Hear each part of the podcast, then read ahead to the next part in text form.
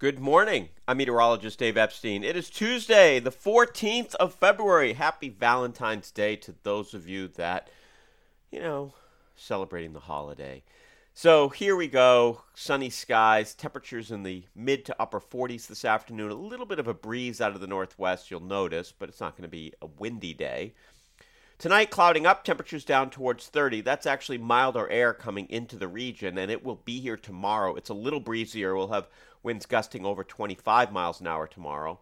A blend of clouds and sun, but we're in the mid to upper 50s. It's going to have that spring feel again. And talking about spring feel, I'm looking at Wednesday night. Temperatures stay in the mid to upper 40s all night long with that southwesterly wind just pouring in the mild air.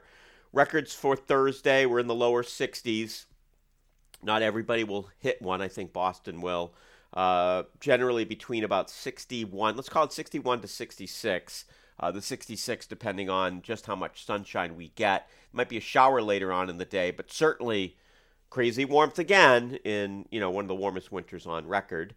Uh, as we head for Thursday night, a cold front's going to approach, and that's going to tend to drop temperatures here as we get towards Saturday. It'll take a little while. So Thursday night, again, another one of those very mild nights like spring temperatures in the 40s. I, I don't think you'd hear the peepers, but boy, these kind of warm nights like this with some rain, it wouldn't be surprising if you did. Uh, I'd love to know it too. Uh, let me know on Twitter at Growing Wisdom. By the way, uh, we're sponsored by Clover Food Lab, cloverfoodlab.com slash Dave. I have Taco Tuesday coming today, so I know what I'm having for dinner tonight.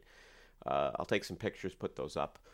Uh, so wet Friday, rain likely. Temperatures, uh, you know, right around 55 to 60. It's breezy. The rain shuts off before uh, one o'clock, two o'clock in the afternoon. So it's a wet morning commute on Friday, but certainly mild. Then we cool off Friday night. We're down at 20. That's more seasonable for the time of year. So a bit of a shock to the system after several mild days. And Saturday's only 35 to 40, so it's a colder day. But guess what? Yeah, we're warm back up again. Sunday, partly sunny, 50 this just is an amazing uh, winter in terms of lack of cold and lack of snow. And, you know, what's amazing to me also is that when we look back at this winter, we'll certainly look at the calendar and see the very cold air we had a couple of weeks ago that destroyed the peach blossoms, the flower buds. So there will be no peaches this year across New England unless somebody had a super hardy variety or covered it up.